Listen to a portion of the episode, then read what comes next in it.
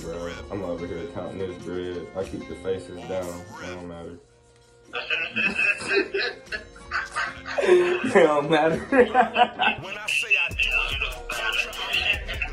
talked about like the ginger skin re- uh, reservation where the lands were being taken and now more foreigners were coming in and from that point forward the people didn't have the land anymore and then now other restrictions were being placed on them if they lived off the reservation then they couldn't bear arms I understand is supposed to be one of the original uh, I guess thought processes for the American seal or the presidential seal. And instead of it being the eagle that we all know with the uh, olive branch and the 13 arrows, it was a wild turkey. And, you know, the significance of the wild turkey in our culture, you know, indigenous peoples in the uh, in the Americas, the turkey being a, uh, you know, something that provided sustenance. It was also a magnificent bird, which also brought good medicine, good different uh, gifts that the turkey brought for us, as well as being able to see an animal flourish in our society was one of the things that helped us and helped the elders to understand how you know things were going with the land how you know the land would produce based on the animals that ate off the land and utilized different things off the land. So it was a good. The the animals were obviously ways in which uh, influenced the the masses of people. Uh, animals migrated from different places um, from time to time, so we used certain things with regards to their migration patterns, um, and all of this pre-colonial uh, way of life was things that other I guess civilizations had come into contact, possibly in in years or ancient times, and utilized some of the information that you know that came from here, especially uh, coming back in the 1500s um, when they say that Europeans first got here, and they're seeing fields of corn, they're seeing you know fields of uh, different herbs and, and, and things that we utilize for uh, everyday life you know, uh, sweet grass, you know, these types of things um, were, I guess, woven into the fabric of who we were, put it that way. Now, taking a quick transition, and I'll make a quick point here um, with the Southeastern Native American cuisine. Okay, we take a look at some of the things that were eaten by a lot of these folks. And when we take a look at you guys can see this on screen, correct? Um, when you look at this, we can see it. We can see everything. The culture. Um, as we look here in the highlighted section here, to a far greater degree than anyone realizes, several of the most important food dishes of southeastern Indians live on today in the soul food eaten by both black and white Southerners. Hominy, for example, is still eaten. Sofkee live on as grits, cornbread used by Southern cooks, Indian fritters or corn fritters. Uh, we used to call them Johnny cakes, hoe cakes. Indians boil cornbread in, uh, uh, which is present in Southern cuisine as cornmeal dumplings or hush puppies. Um, uh, they cook their beans and peas by boiling them, as did the Indians. Like the Indians, they cure their meat and smoke it over hickory coals. And this is something that was written um, by someone named Charles Hudson for the Southeastern Indians. Now we take a look into a lot of the uh, other foods here. I don't know anybody else on the planet that eats chitlins other than so-called black people or African American, so forth, uh, here in America. Cornbread, hominy, hush puppies. We talked about it. Um, you know, there's looking down here. Uh, they also, I think, have West Indian food, which is uh, considered. Here we go, jerk chicken. You know, if you've ever gone into a Jamaican restaurant, this is one of the staples on the menu, which is jerk chicken Um, jerk, a seasoning that Europeans, uh, I guess, uh, loved once they they found them. You know, Christopher Columbus, we were told, was on the the route to uh, find spices and things like that. So, you know, this is not shake and bake. We've been barbecuing, which is the Arawak word, uh, barbecue. You know, so we've been doing these things for so long. And when you look at the culture and the nature of the people, it hasn't left us. The same West Indian people that they found in 1492 are the same West Indian people, minus a few here and there because they were brought in from the mainland Americas, Massachusetts, after Pequot Wars. But we'll touch on a lot of that stuff. But, uh, I have well, bro, um, brother Historeal. Quick question, in order to based on the information that you're presenting. Um, so pretty much you're saying that the food that we all call soul food is American Indian food, and a lot of these things because the correlation that it was given to me in my youth was that some of these things were slave food. Like me personally, I don't eat grits. Like I just I don't because in my mind I said I said slave food. but grits is, is hominy. It comes from you know it comes from corn. So you know at the same time there was no corn outside of the Americas, according to what historians tell us before 1492. Mm. Columbus brought that back. He brought back tomatoes. Uh, he being from a native of Genoa, Italy, um, you know, the state of Italy, and you know at that time uh, they didn't have tomatoes. So Columbus brought back tomatoes so Italians could take credit for pizza sauce and you know uh, spaghetti sauce and what have you. Um, that's another one. You know, there's so many things. If we just look back in our history, um, the main staple uh, product or uh, produce that we had was corn, beans, and squash, namely the three sisters.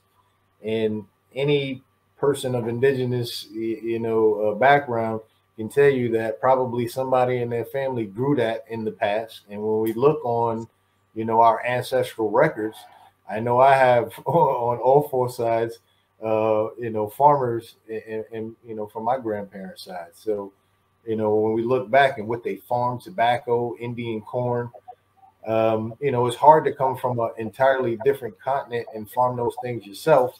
So that's why you put the indigenous people to do that for you. And now, when we had, you know, our fields of tobacco and our fields of corn, because we had to sustain and feed our people, you know, those those lifestyles that we lived as farmers, as traders, you know, it, we bartered with other tribes, and that system is something that they broke us away from. And you know, I know we discuss things a lot where we're talking about bringing ourselves back as a whole to you know our roots, and that's part of it as well. So if we can get back to a system where we're people of the land and we're utilizing the resources of the land and giving back to the land and doing the things that we're supposed to do and not you know take too much from it. And you know once we get back to those things i think as a people we'll be able to return to our greatness. So well, can you give us a little bit of um can you give us a little bit of cultural background on what that will look like um before we had any europeans come over here you know like pre 1770 well it was they were over here before that time but before they said gained their independence in 1776. Well, let, let me give uh, let me give Tony a, t- a, a chance to chime in on on this here because uh, you know I know he's he's got a lot of things with regards to the uh, the body, if you will, of laws that they created, you know, to uh, govern us over here. So let him talk to that first, and then we can kind of jump back into some of the other things. Brother Tomahawk Tony. Yeah, much appreciation. Um, so when we put this in a perspective, right? How we have these natural people, descendants of these American nations, right? They engage in hunting activities, agricultural activities, civilization which sustains natural life activities, right? Yep. And meanwhile, the foreigners they have it in their minds to say that these people are savages, these people are barbarians, these are barbarian nations, and people can look up barbarous nations and savage nations. You can look that up. Now, when we have foreigners who have interacted with brown skin, quote unquote, melanated, what they want to call negroid peoples, right? For those people, they had already designated them as slaves. Negro, black, is synonymous with slave. This ties into the foreigner's caste system. And so via the papal bulls, right? You know, this this was this was like international law coming from And for those of anybody who is not aware, this is a very in-depth piece of work that Brother Tomahawk Tony is sharing right now. And this is the second edition. And um, I don't know if you all are able to see, he is actually one of the authors of this information. And I also share this with you all on my website as well.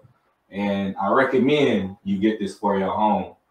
And it also has that list of tribes that I always refer to within the Americas. So, like I said, if it's not one of those tribes that's on the list and it's not one that you can look up, usually it's not one of the ones that we ourselves verify within the American Indian community. Here it is right here. Here we go. So, all right. So, section two, Las Castas, that is the caste system, okay? The caste. Las Castas, the caste. This section um, is miscegenation, assimilation, usurpation, conquered through blood. Blanqueamiento is additional in regards to the bleaching of populations through the miscegenation, assimilation, and usurpation. Okay, the mixing of blood, hence the conquering of blood. So anyway, without getting into those definitions, um, this here is the Spanish slash European caste system and the symbolism associated to it. So everyone's heard of pyramid schemes, right?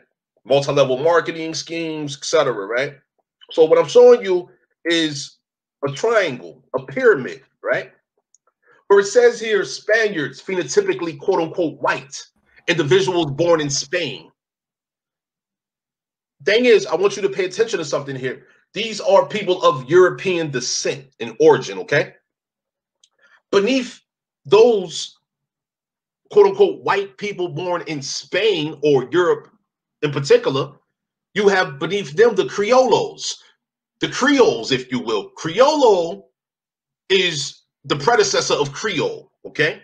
It comes from the foreigners. And so this says here, offsprings of the Spaniards slash Europeans born in the Americas.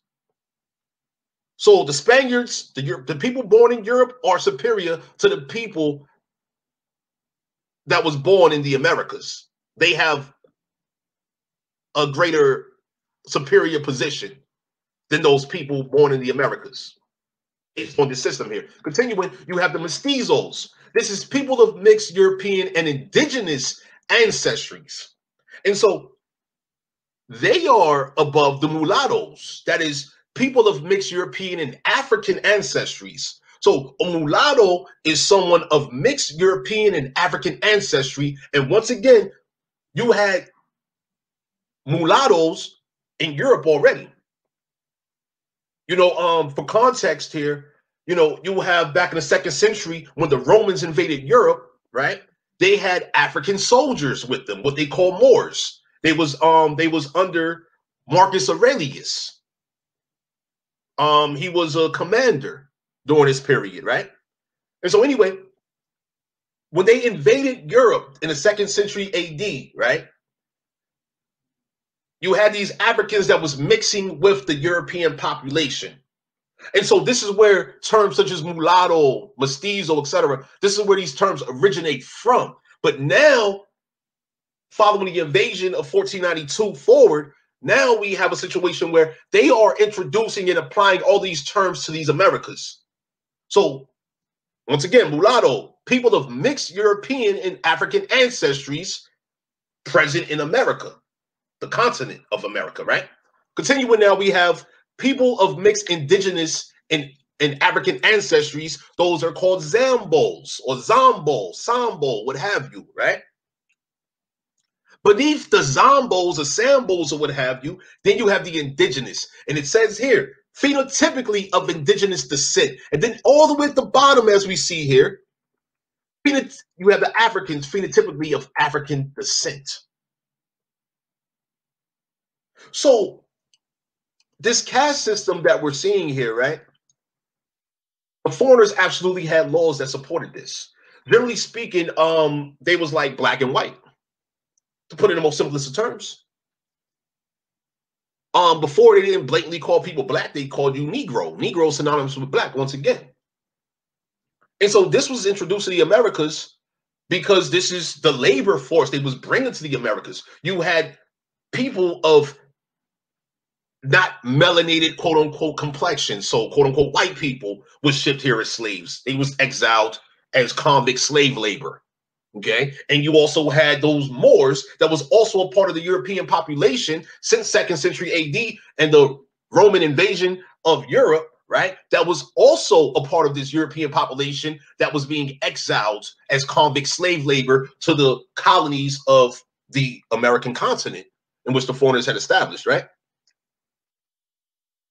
So continuing, uh-huh. just want to take a quick step back, real quick. Um, with regards to the people being uh, that you're referring to as Moors, I want people to understand that Moor doesn't really particularly mean just the skin color, because you had Turkish Ottoman uh, Muslims and some were Jews that came in to the uh, the uh, Cordoba, Cordoba, Spain, and Andalusia periods after uh, sometime in between the the beginning of the middle century or the, around 500 AD, going into for about a thousand years, going into about 1492, where they were actually the ones who were kicked out.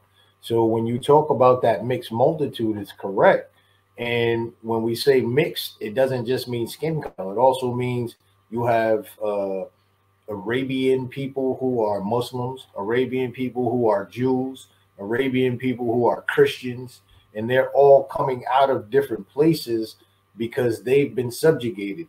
And then you have, you know, uh, a little bit later, the Mongol invasions after, you know, the Crusades start, you know, in, in 1066, you know, for that 100 to 200 years where, you know, the struggle between Islam and Christianity of taking over the Holy Land.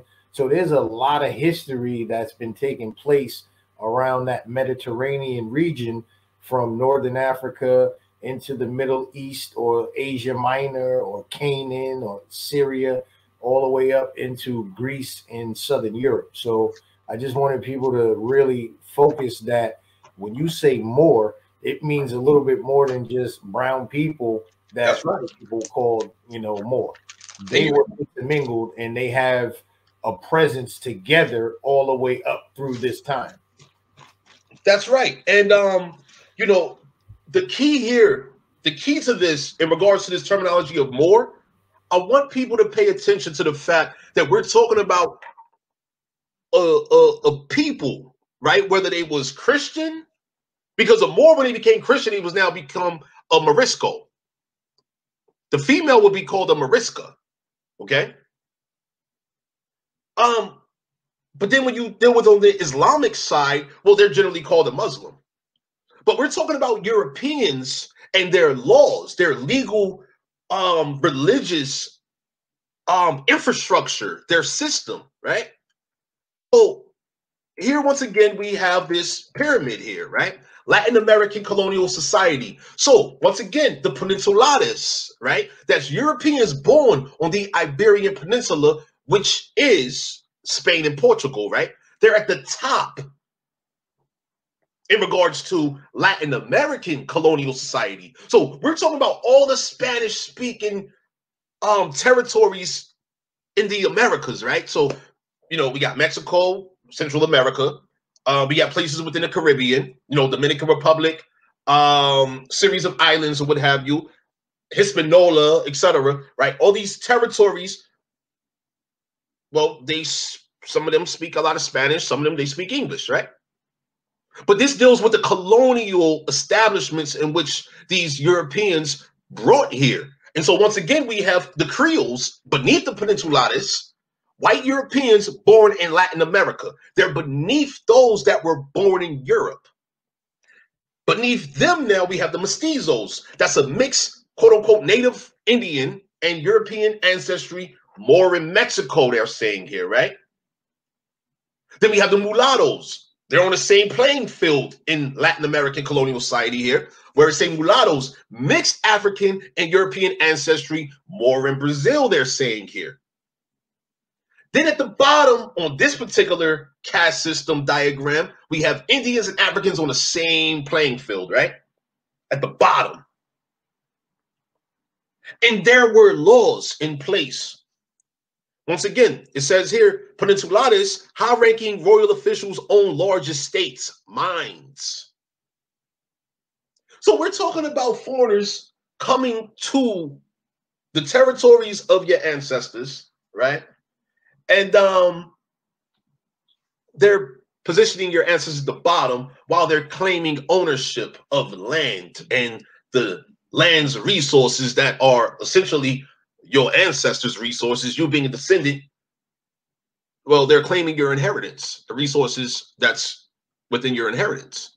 They're claiming this, and they're doing this utilizing various aspects of law, beginning with the papal bull, what is known as the Inter Caetera. Okay. Now, the Inter Caetera, although it was rescinded in 1537, the papal bull known as Sublimis Deus slash Sublimis Day, it said that the Indians didn't have to be Christians and they should not be um denied their liberties, their freedoms, or possessions and property, etc. But meanwhile, what happened? Well, these peninsulares, these Creoles, these mestizos, these mulattoes, they was like, nah, man, yo, we we we've already agreed. We've already agreed to, to, to these activities here. And so this is the problem that we have to this day.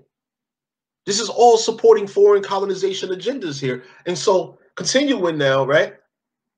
You know, we show how we have celebrities, quote unquote, foreign contracted celebrities to this day that wave this triangle symbol, this pyramid symbol with their hands.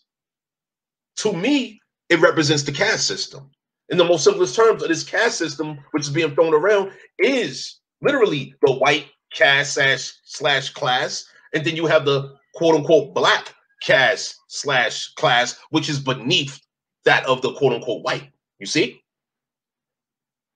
And once again, the foreigners have positioned themselves via legal applications to be superior to quote unquote black. And so, on the subject matter of Thanksgiving, right? What do we see going on? Um, our American people are consuming our traditional American foods, but it's being provided by foreigners, their foreign corporations, etc. Um, the foreigners are utilizing our resources to position us at the bottom of their system, this commercial system which they introduced here this black situation supports everything foreign by default. And it's vital that we understand this. The, this particular caste system has projected. So after you get into this particular, oh yeah, I'm not sure. Yeah, I know about that. I seen that the uh, Young Dolph aspect. That was his and, most recent album. Yeah, and he was signed to who is it, Empire? Empire has had the in the last year the most deaths out of any um rap label. The one with the gun. That shit is crazy, Tony. That you was just talking about, you know, us being utilized as pawns, if you will, in you know the game of Monopoly, and everything that you see uh, across any genre of you know whether it be cosmetics whether it be you know uh, any type of sports whether it be a damn you know cell phone uh, you know, a, a food commercial. It all has the incorporation of our culture. And the people who are creative within our culture create for the most part you know the dynamic in which you know industry goes. And you know they know that. And they talk about it all the time with us as a people being the consumer. And going back to tony's point about you know them coming here and utilizing you know the resources of america you know that the, the resources you know were us as well. The natural people who had natural god-given rights in order to be able to occupy the land. And we took care of the land and at the same time you know when you as a people are a people who care about other people. So like we're almost like the the superheroes in the epic story, and you know foreigners are the the villains. And for us, we always end up losing because we have more care for our common folk, you know, our the people around us and the people of our land than the villain. And the villain always exploits that and puts, you know, the people who want to be able to do things for others in a tough situation. So it's harder to do and you know that leads into their pawns or their puppets that they create in order to show people here's something that you can achieve if you just do what we tell you to do or if you follow along the path that we provide which is going to do nothing but harm the rest of the people that come and follow behind that. And we see how you know our music has been exploited. Hip hop was an expression of who we were as individuals. Well since we since we talking about exploitation, let's talk about the exploitation of um our culture as it pertains to this particular time and how shit they mark right now they're marketing a, a very sacred animal and then they're devouring it. Is like it's the commercial aspect and the come up on something that was sacred to us and just like the transition of how it just has become distasteful in today's society. Absolutely. For us, because other people they love this holiday, but some of us we despise it. And you can take it back to uh, to the very beginning of why they came here. I mean, they wanted to come to America for one to seek riches and and and, and things that they did not have. They didn't have spice for their food. Salt was an expensive commodity in Europe. And if you had salt, if you controlled salt, just like if you controlled sugar for a long time here, you know, in early, uh, you know, colonial times when they set up plantations, and you have Sephardic Jews who originally came here, you know, on the Mayflower, and these were the people who were actually, you know, financing some of the things. You'll see Queen Elizabeth uh, had her uh, her foreigners who she employed as privateers uh, who now we know that word is synonymous to pirate. So these people who were hired to go and steal riches, literally the gold out of people's nose rings, you know, the earrings, armbands, and you know this gold that they they use to finance what they consider their golden ages. And you know, while they were in the dark ages for you know the mid most of the medieval time period, because of the fact that they didn't have any of the resources on their land masses. So they went and stole it. They, you know, they went to different lands and and mined for for uh, iron and you know copper and so on and so forth. And you know, once they were able to accumulate an amass of money, if you will, to be able to finance and purchase weaponry and gunpowder, which was coming out of uh, Asia after the 1200s, 1300s, you have the time period of Marco Polo, who was a Genoan coming from Italy going into Asia in that so-called trade route. Now, those those things are not even brought up when it talks about Christopher Columbus being from the same place that Marco Polo's from. And when Christopher Columbus and the people coming out of Genoa who were scholarly because you had several different groups of religious people uh, in that particular area at a certain point in time, which for one, you had the Christians, or not the Christians, but the Catholics. You ha- also had the beginnings of the and you know the Muslims or Islamic folks who ended up creating uh, or recreating old texts that allowed them to navigate through the stars, and they utilized the the uh, the the constellations as a guide in order to move around throughout the the uh, well Earth, the planet. So you know, for the most part, that knowledge was a sacred knowledge only certain people had, and I'll just leave it with this: um, the serpent mounds and the serpent structures all over the Americas are representations of different constellations and how those constellations and you know those serpent mounds are put there in order to show how the moon and uh, different phases of the moon travel around the globe. So you know, for the most part, uh, you know that that information is such an ancient body of work that it was translated and retranslated, translated again, so that it became something that only certain people knew. And now you have, you know, different religions that use numbers in order to quantify different words and be able to change things. So now they could actually change text with the same word they use by giving you a different type of a, a religious text.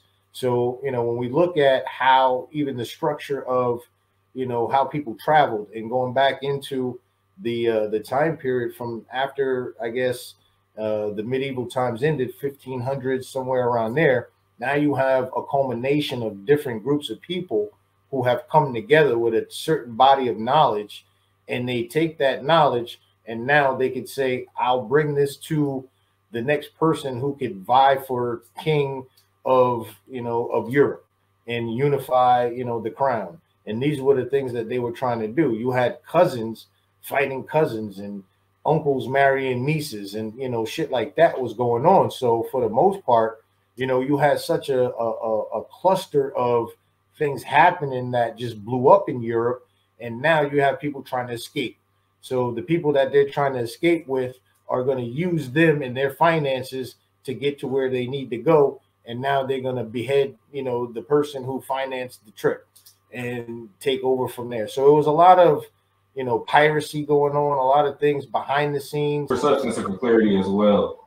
Um, this is all happening over in Europe right now, all from like 1500s before 1776, correct? So this is how they're conducting themselves over there. Like they're pretty, they're warring amongst one another, right? Yeah, they, I mean, every nation in Europe you know, from the medieval times. From I, I, mean, when we say the medieval times, that's the Middle Ages. That starts from the thousand years from 500 AD to about 1500 AD, and you know that it, it changes because now after the 1500s, we start to see a shift in Europe, and most people don't realize this unless you have, I guess, a higher education because it's only touched upon in high school where they talk about the Renaissance.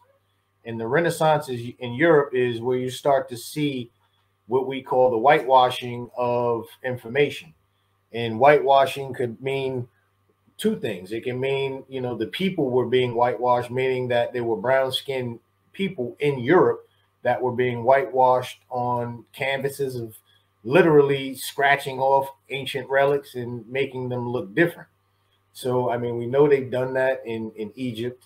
We've seen them in uh, in Bonampak in, uh, in, in down in South America, where you know some of the murals are defaced, and you know you see some of the color being taken off of the skin areas of you know the Maya uh, in certain particular areas. So we know that that's something that has been done.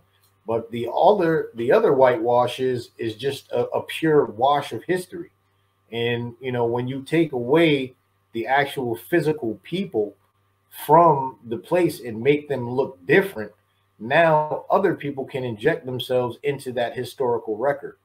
And you know, we see this across many vast uh, you know uh, civilizations. I mean, you have Greeks uh, going into uh, Egypt, and you know, Periopolis now is you know there's an Egyptian city called that and then you have you know Cleopatra and the Ptolemies, uh, you know the uh, the Romans. So you have different civilizations coming in and making claim and now you have Greek pharaohs and, and Roman pharaohs, but you know these people that wasn't their civilization. They didn't create it, nor you know did they they found any of the uh, the things there. They just took over and wrote themselves into that same history. And you know, there's evidence that you know there were things done when King James took over and rewrote and translated, you know, the the King James version of the Bible. And we know that the, apocryphal books are not in there. Um, you know, the 13 books, I believe, of the apocryphal that were taken out uh, in the 1611 version of the King James Bible. So, you know, why were those things taken out and who were they supposed to be used for? So, you know, you coming to America now, now you have a bunch of people who are being kicked out of Europe for, you know, one reason or another and in droves. You have hundreds of thousands of people who didn't even come to this landmass from Europe until, you know, the uh the the early or late 1800s into the uh, early 1900s. And, uh, and the majority of a lot of these Europeans that are here today uh, immigrated probably after the, the 19 teens or after World War One. So, you know, and then the, the, the vast majority of them came uh, before and during and after World War II. So, you know, when Hitler was in Germany in the 30s and, uh, you know, going into the 40s and up until the uh, Vietnam War, that's when you had the majority influx of the Europeans that are here today. So, you know, the ones that came during colonial times, 1700s, the, the majority of the ones that came in the 1700s were brought here by people who were fighting in Europe who didn't want to be in Europe but wanted freedom here. So they partnered with Ben Franklin and you know uh, Thomas Jefferson and George Washington, and they were allowed asylum here, such as uh, I think it was uh, Charles II of uh, Spain who ended up coming here and helping fight or helping the so-called Americans fight against Britain. Yeah, definitely. Everything um Jay History was sharing right now is definitely on point. You know, um, and all of this needs to be put into context because you know through the through the foreign education system, right? You know, they have distorted. Literally, they have invested in the de-Indianization of our American peoples. That's all right. They they they have corrupted history. They have what is known as revisionist history. They have invested in that, which supports all the propaganda throughout media, so on and so forth. And so, what I would like to do right now, right? Um, let me see, is my screen share on? I believe it is. But um, yeah, I just want to put this in perspective for people, right? So um this time last year, myself, Jay Historeal, um, and Chief Two Hawks um, we did a presentation dealing with the false history of Thanksgiving revealed. And so this is the cover image here. And I want you to pay attention to how foreigners have depicted, like the foreigners know. This is an image in which the foreigners created here, okay? So this is a brown skin female, okay? This is not a pale skin female, no. That is a brown skin American Indian female, okay? With a foreign pale skin pilgrim, it shows, right? And so what we communicated here, the purpose is the honoring, honoring, remembering the truth of our American ancestors' experience in regards to quote unquote Thanksgiving. This was not a jolly cotton candy period here. This was nothing, nothing nice was going on. So I have this image here, right? This is a actual like marker. Okay. It says first English Thanksgiving in Virginia. So we have the date here of December 4th, 1619. Captain John Woodlief, a member of the Virginia Company, okay? Because prior to Virginia State Corporation, it was called the Virginia Company. Arrived aboard the ship Margaret with 35 men to take charge of Berkeley 100, okay? This is serious historical research material right here. All right. For those interested in knowing what has happened, everything referenced here. This Captain John Woodlief, the Virginia Company, the ship called the Margaret, those 35 men to take charge of Berkeley 100. This is a wealth of knowledge here. Because what they did there, they've done in so many other places in regards to colonization. Observe. An experienced former Jamestown settler, he became Berkeley's first governor. He bore instructions that the day of his ship's arrival be yearly and perpetually kept holy as a day of thanksgiving to Almighty God. Okay. Continuing here, beginning in 1958, the Virginia First Thanksgiving Festival commemorated this directive as the first English Thanksgiving in North America with an annual reenactment at nearby Berkeley Plantation. Okay. So, in regards to this Thanksgiving situation, what exactly has been celebrated? The arrival of the colonists and their activities here in our American territories. Well, let's. Brother that- Tony, brother, I do have I have a question for you now. You did you answered my previous question because I was gonna ask like what was it like with um Europeans more so. Like when was the time when we actually had a decent relationship, and then what was it like when shit went left, pretty much. But you kind of got into that. But in retrospect, because what was what was this time like? What was harvest time like for us as the American Indians versus Thanksgiving? Because Okay. Thanksgiving, yeah. Can you get into that, please?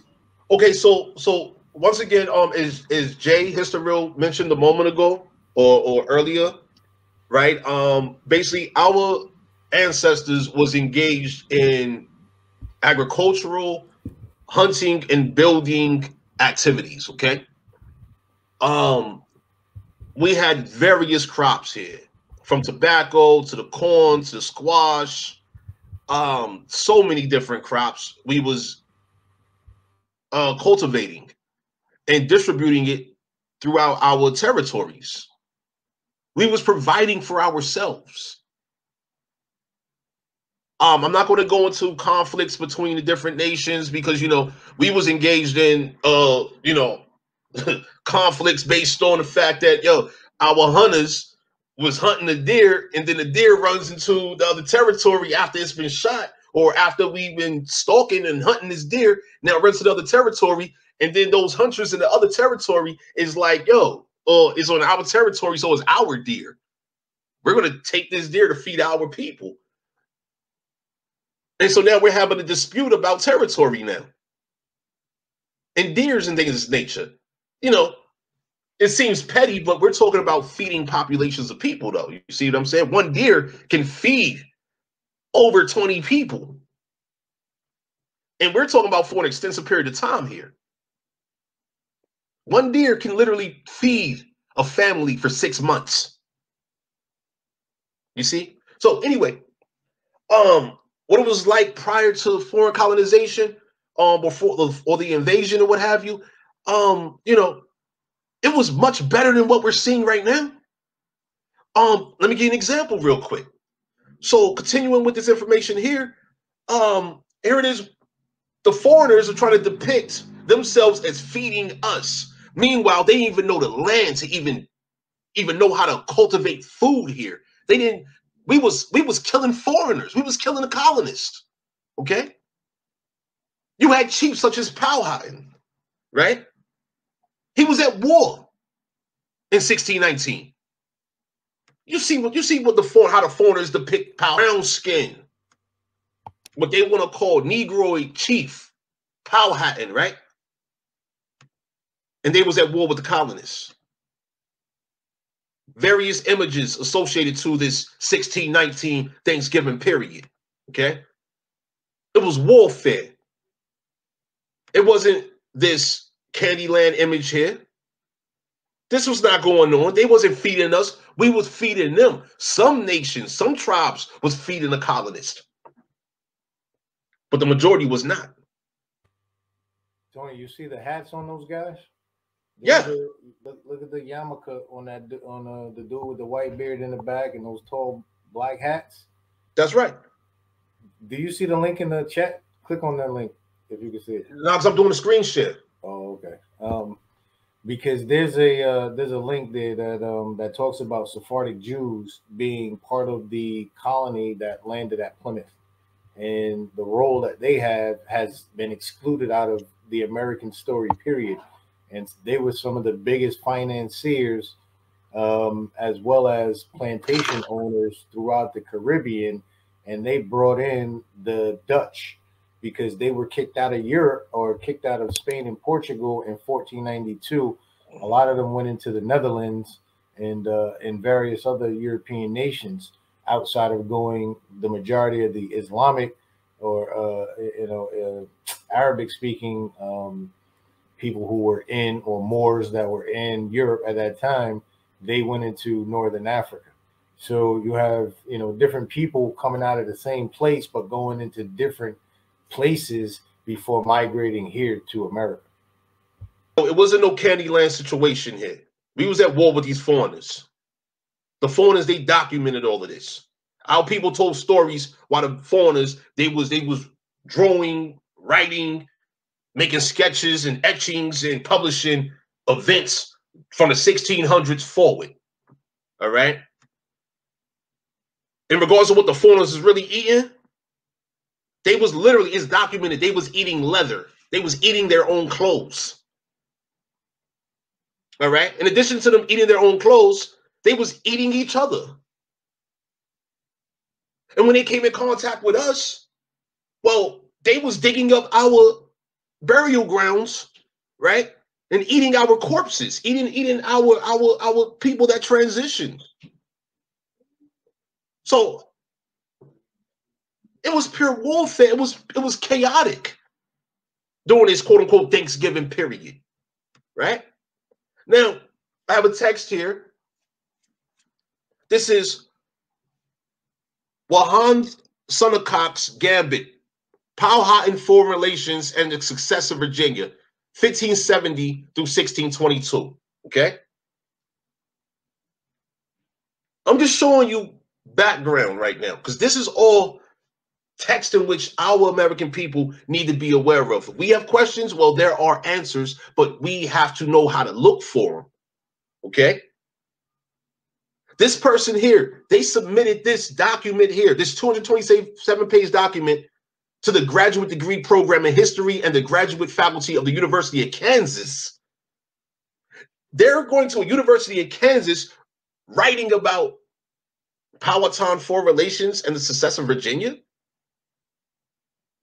This is how thorough the foreigners are in their awareness and what they're communicating amongst themselves. They know their true history and origins. Meanwhile, we're giving consumer grade nonsense, right?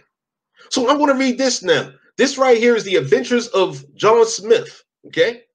This is a Washington Post article from back in 1998. Um, this is by uh, Ken Ringle. It says here, in what passes for American history today, the nation's earliest colonial settlers were often emerged as a lily-livered bunch of highborn victimizers. Their bloodlines as thin as their justifications for inflicting slavery on a supposedly pristine land. What is rarely appreciated is that the best known leader of the first permanent English settlement in the New World, the first European to explore Virginia, much of Maryland and what would become the District of Columbia was himself a foreign slave. Pardon me, a former slave. He was also foreign. Um, anyway, he also was at the very minimum a one-time pirate, soldier of fortune, soldier of fortune. That's a mercenary.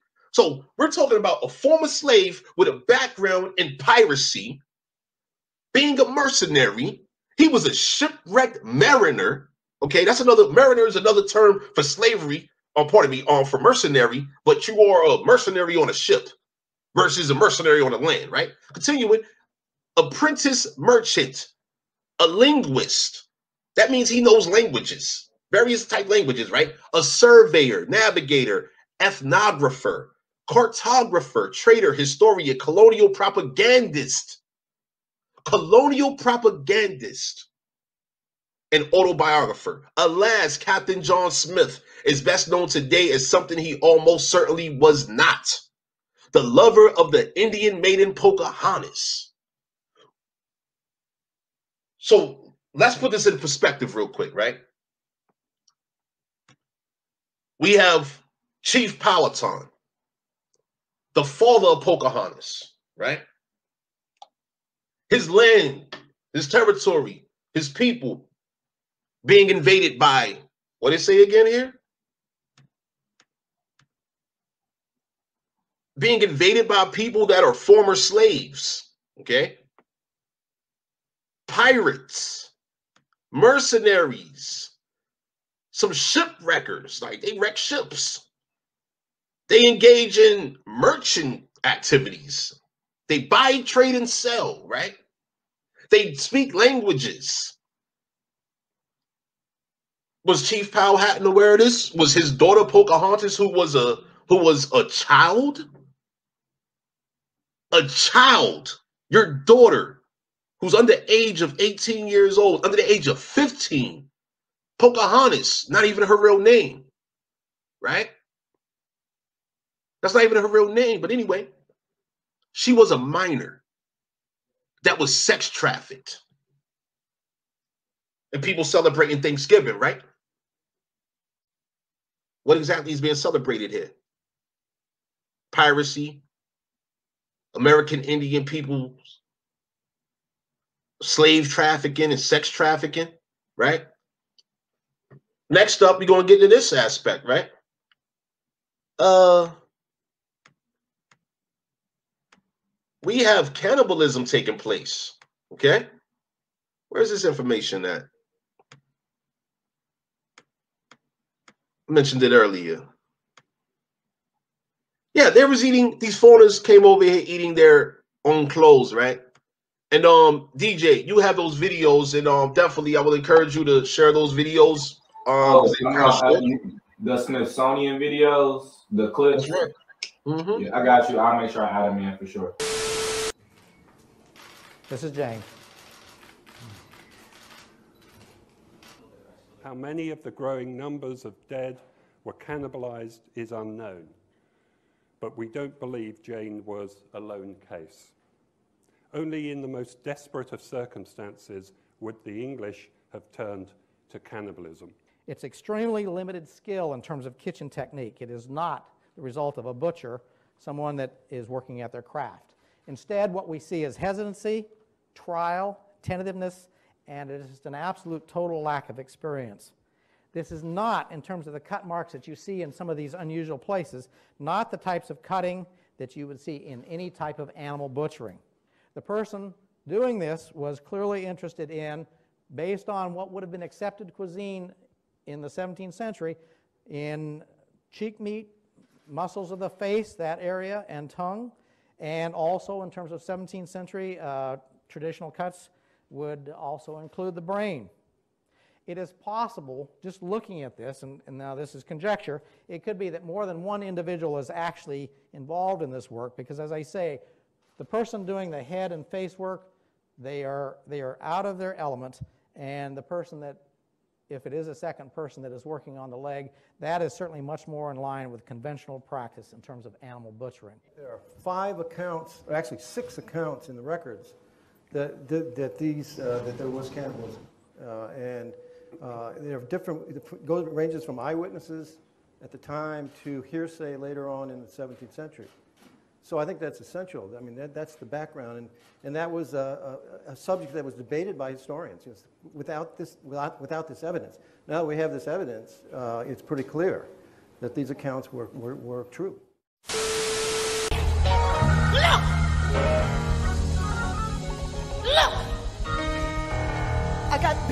Greens, potatoes, tomatoes, lamb, rams, hogs, dogs, chicken, turkeys, rabbits, you name it!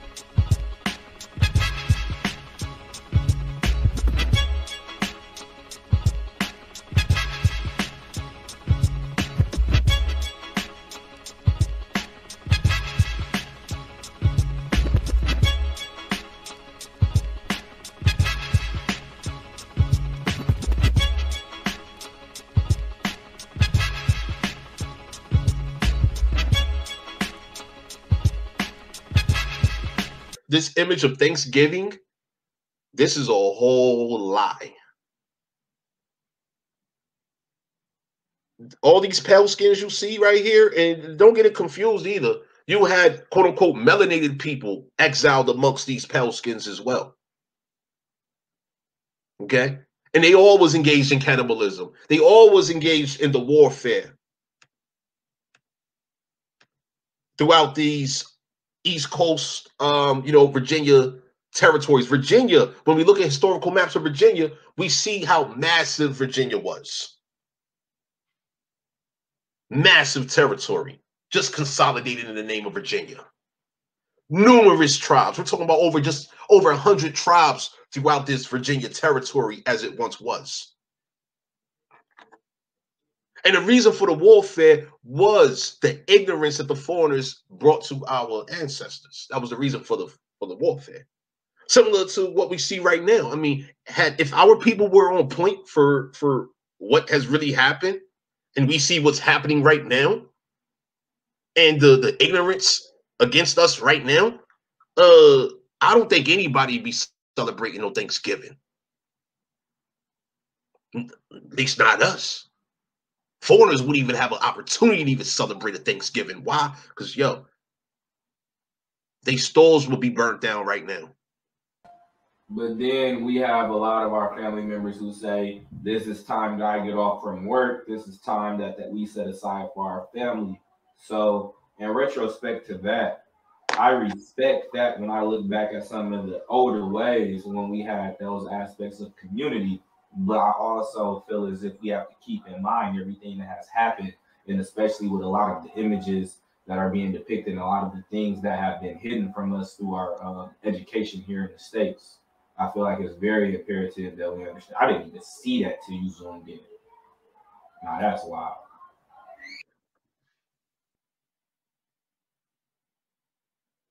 I mean, this is how serious it is. We're talking about colonization. You're talking about foreigners that came here with the intentions to annihilate, exterminate, and make our people extinct. And our ancestors was fully aware of this. And the foreigners, they made a depiction like this because this was real. Our ancestors knew what was going on. They saw what was happening.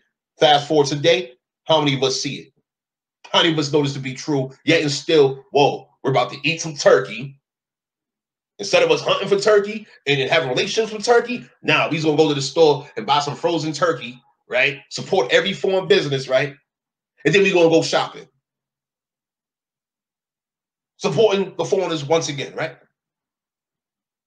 Meanwhile, this right here, all these Indians putting in work to secure their land, secure their people, and everything natural.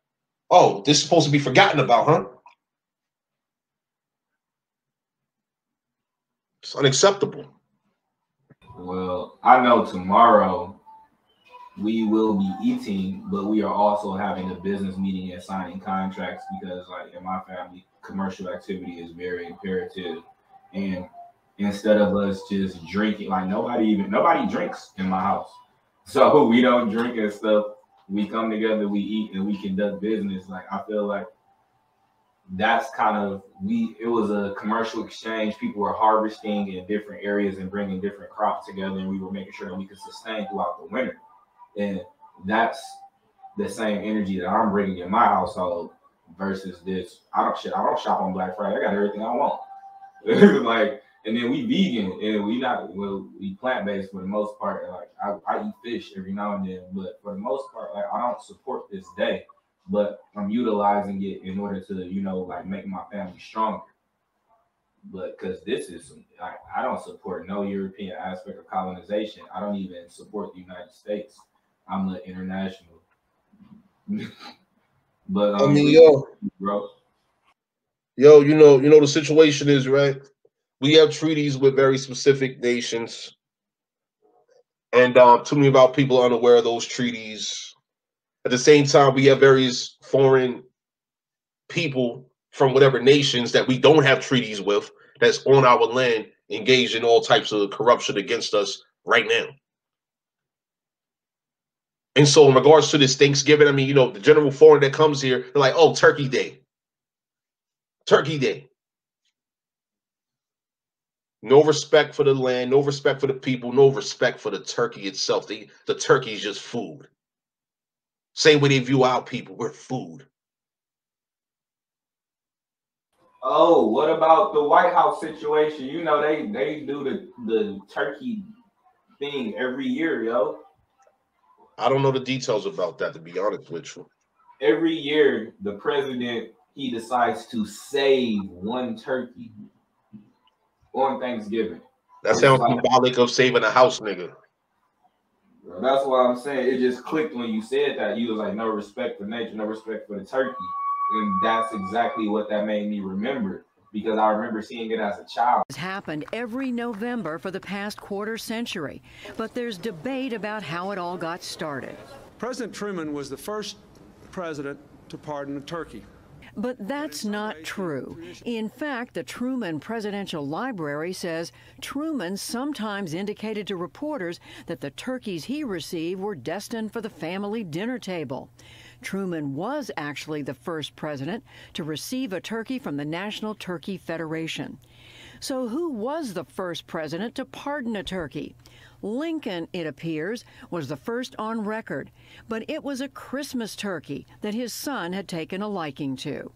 President John F. Kennedy was the first to pardon a Thanksgiving turkey in 1963, despite a sign hanging around the turkey's neck that read, Good eating, Mr. President. Kennedy sent the bird back to the farm. Richard Nixon also gave the birds a reprieve, sending his turkeys to a nearby petting zoo. Ronald Reagan was the first to use the word pardon when he was talking turkey in 1987. The turkey pardoning became formalized in 1989 with President George H.W. Bush. Let me assure you and this fine Tom turkey that he will not end up on anyone's dinner table, not this guy. This year, the spared birds will be sent to Virginia Tech University, where they already have a prominent gobbler mascot on campus. The event has become a White House holiday tradition. Yes, yeah, so um, I mean, essentially in regards to Thanksgiving, you know, um, what are people really thankful for? You know, we're talking about something in which was once sacred, you know, when when when your people have worked for themselves they engaged in agriculture and everything traditional everything cultural everything that your true heritage entails right?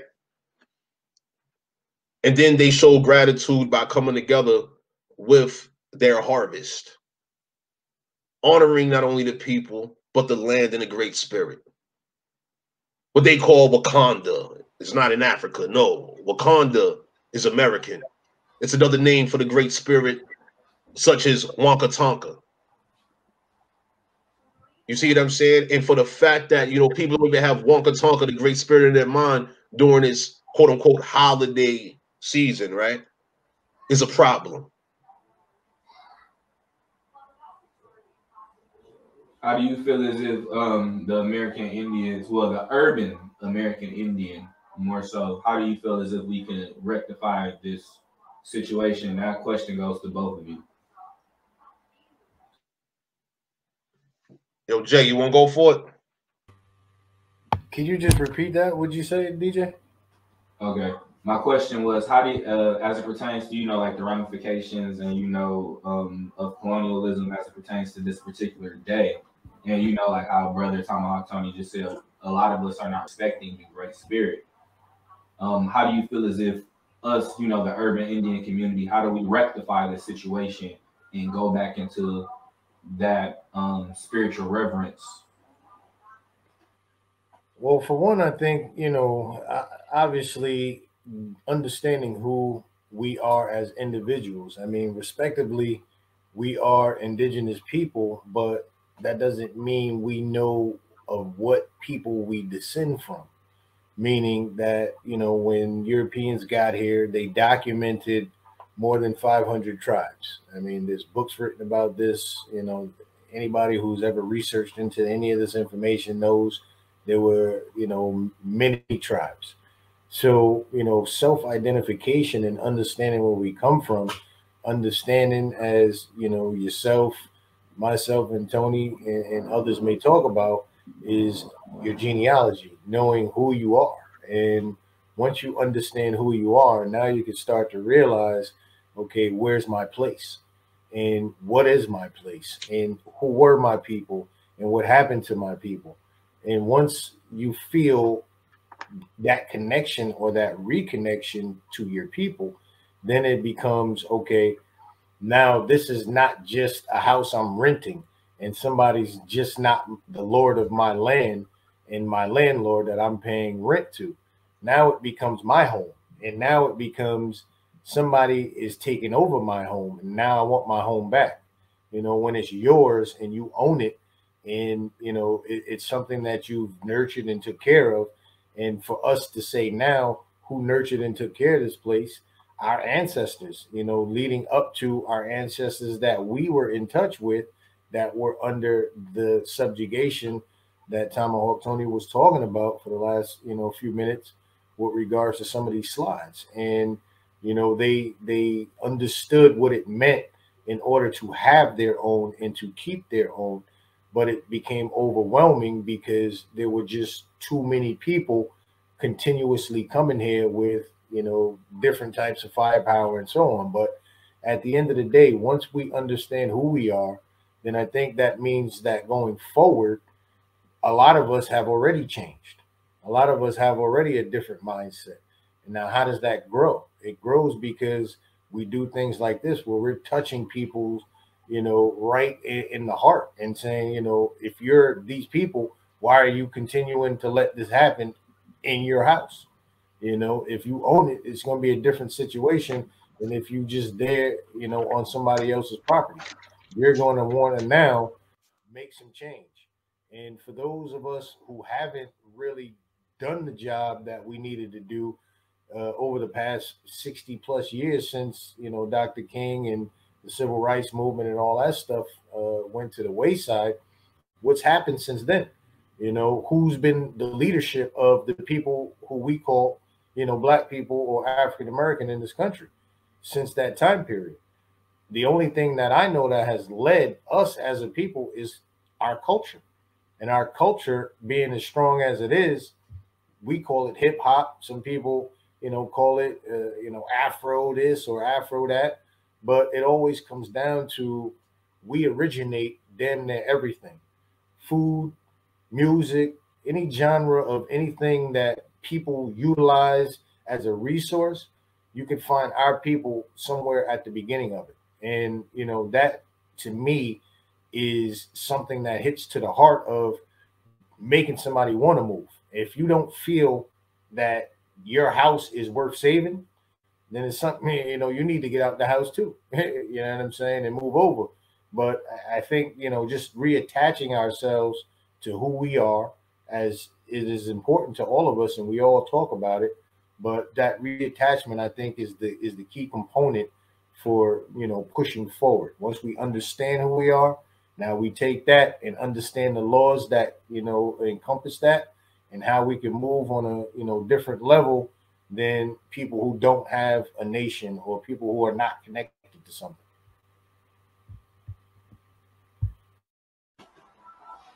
And uh, I most definitely appreciate your response. And I was, uh, I completely concur. And that's kind of the steps that made it beneficial for me to be able to find, you know, like this spiritual grounding, you know, like my genealogy, figuring out our language, what we call our creator, and also attaching myself and with to my own cousins, family members, tribal members, and actually going out and engaging with these people. I feel like that's what this is really about. That's what today's about.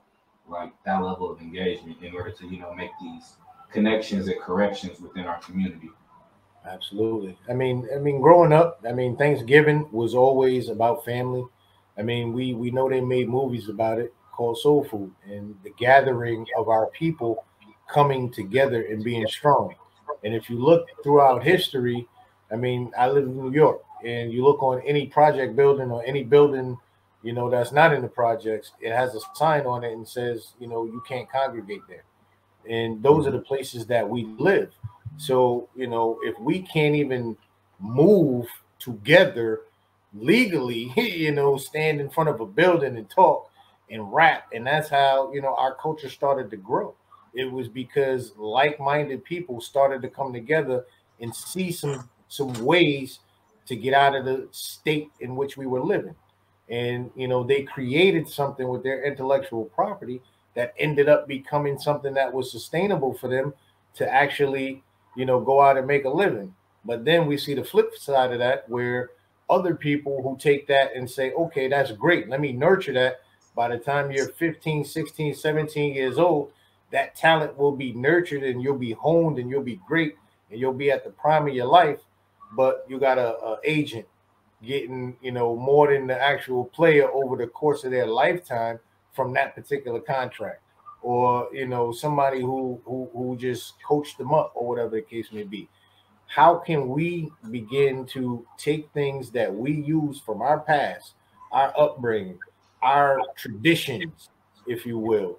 These were the things that we were left with after people took away everything that we had and then gave us back something with no ability to educate ourselves on who we were for 200 plus years. To me, slavery, when it comes to like working and all that stuff, slavery, we talked about this, is equal to employment. A job is slavery. Okay.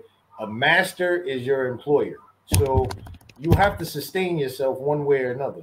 We were people who bartered and traded and used our community to raise each other. And you know, when we talk about community raising a child, somebody grew the corns, beans, and squash. Somebody went fishing. Somebody went hunting.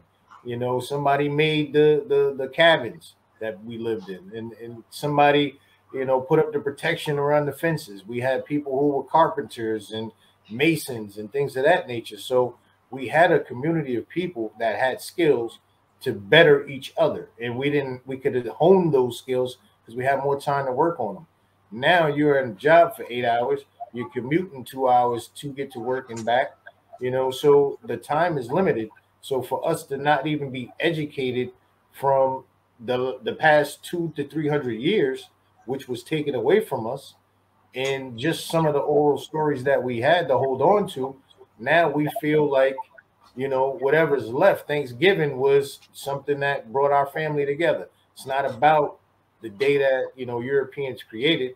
It's about us utilizing what we have left to be able to do something with and better ourselves. So you know, I, I don't see Thanksgiving as a negative, um, but it's not the same meaning as what has been portrayed, you know, obviously to us, and that's why we're bringing this forward.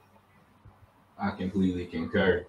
And um, like we pretty much touched every topic. And once again, I want to thank you for coming on. And is there any closing statements that you have, bro?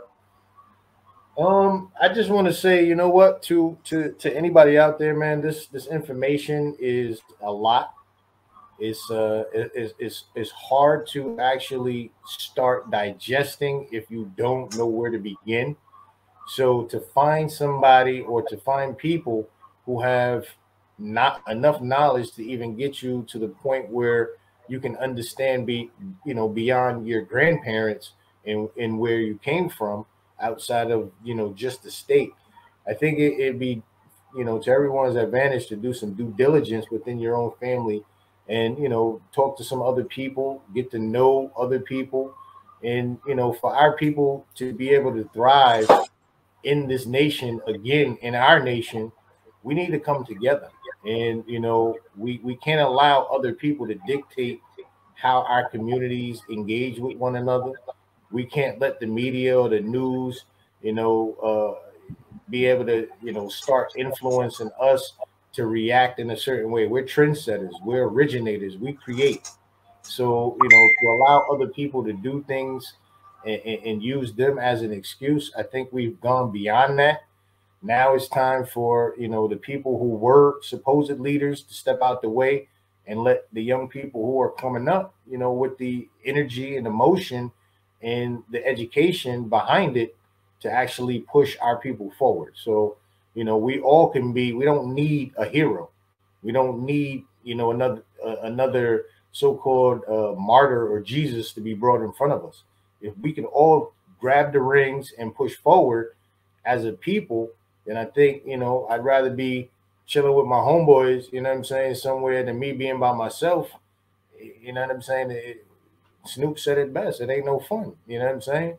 If the homies can't have some, so you know, for us as a people to thrive forward, we got to put the guns down. We got to, you know, stop harming ourselves and build each other up. You know, that would be my last uh, voice for the evening.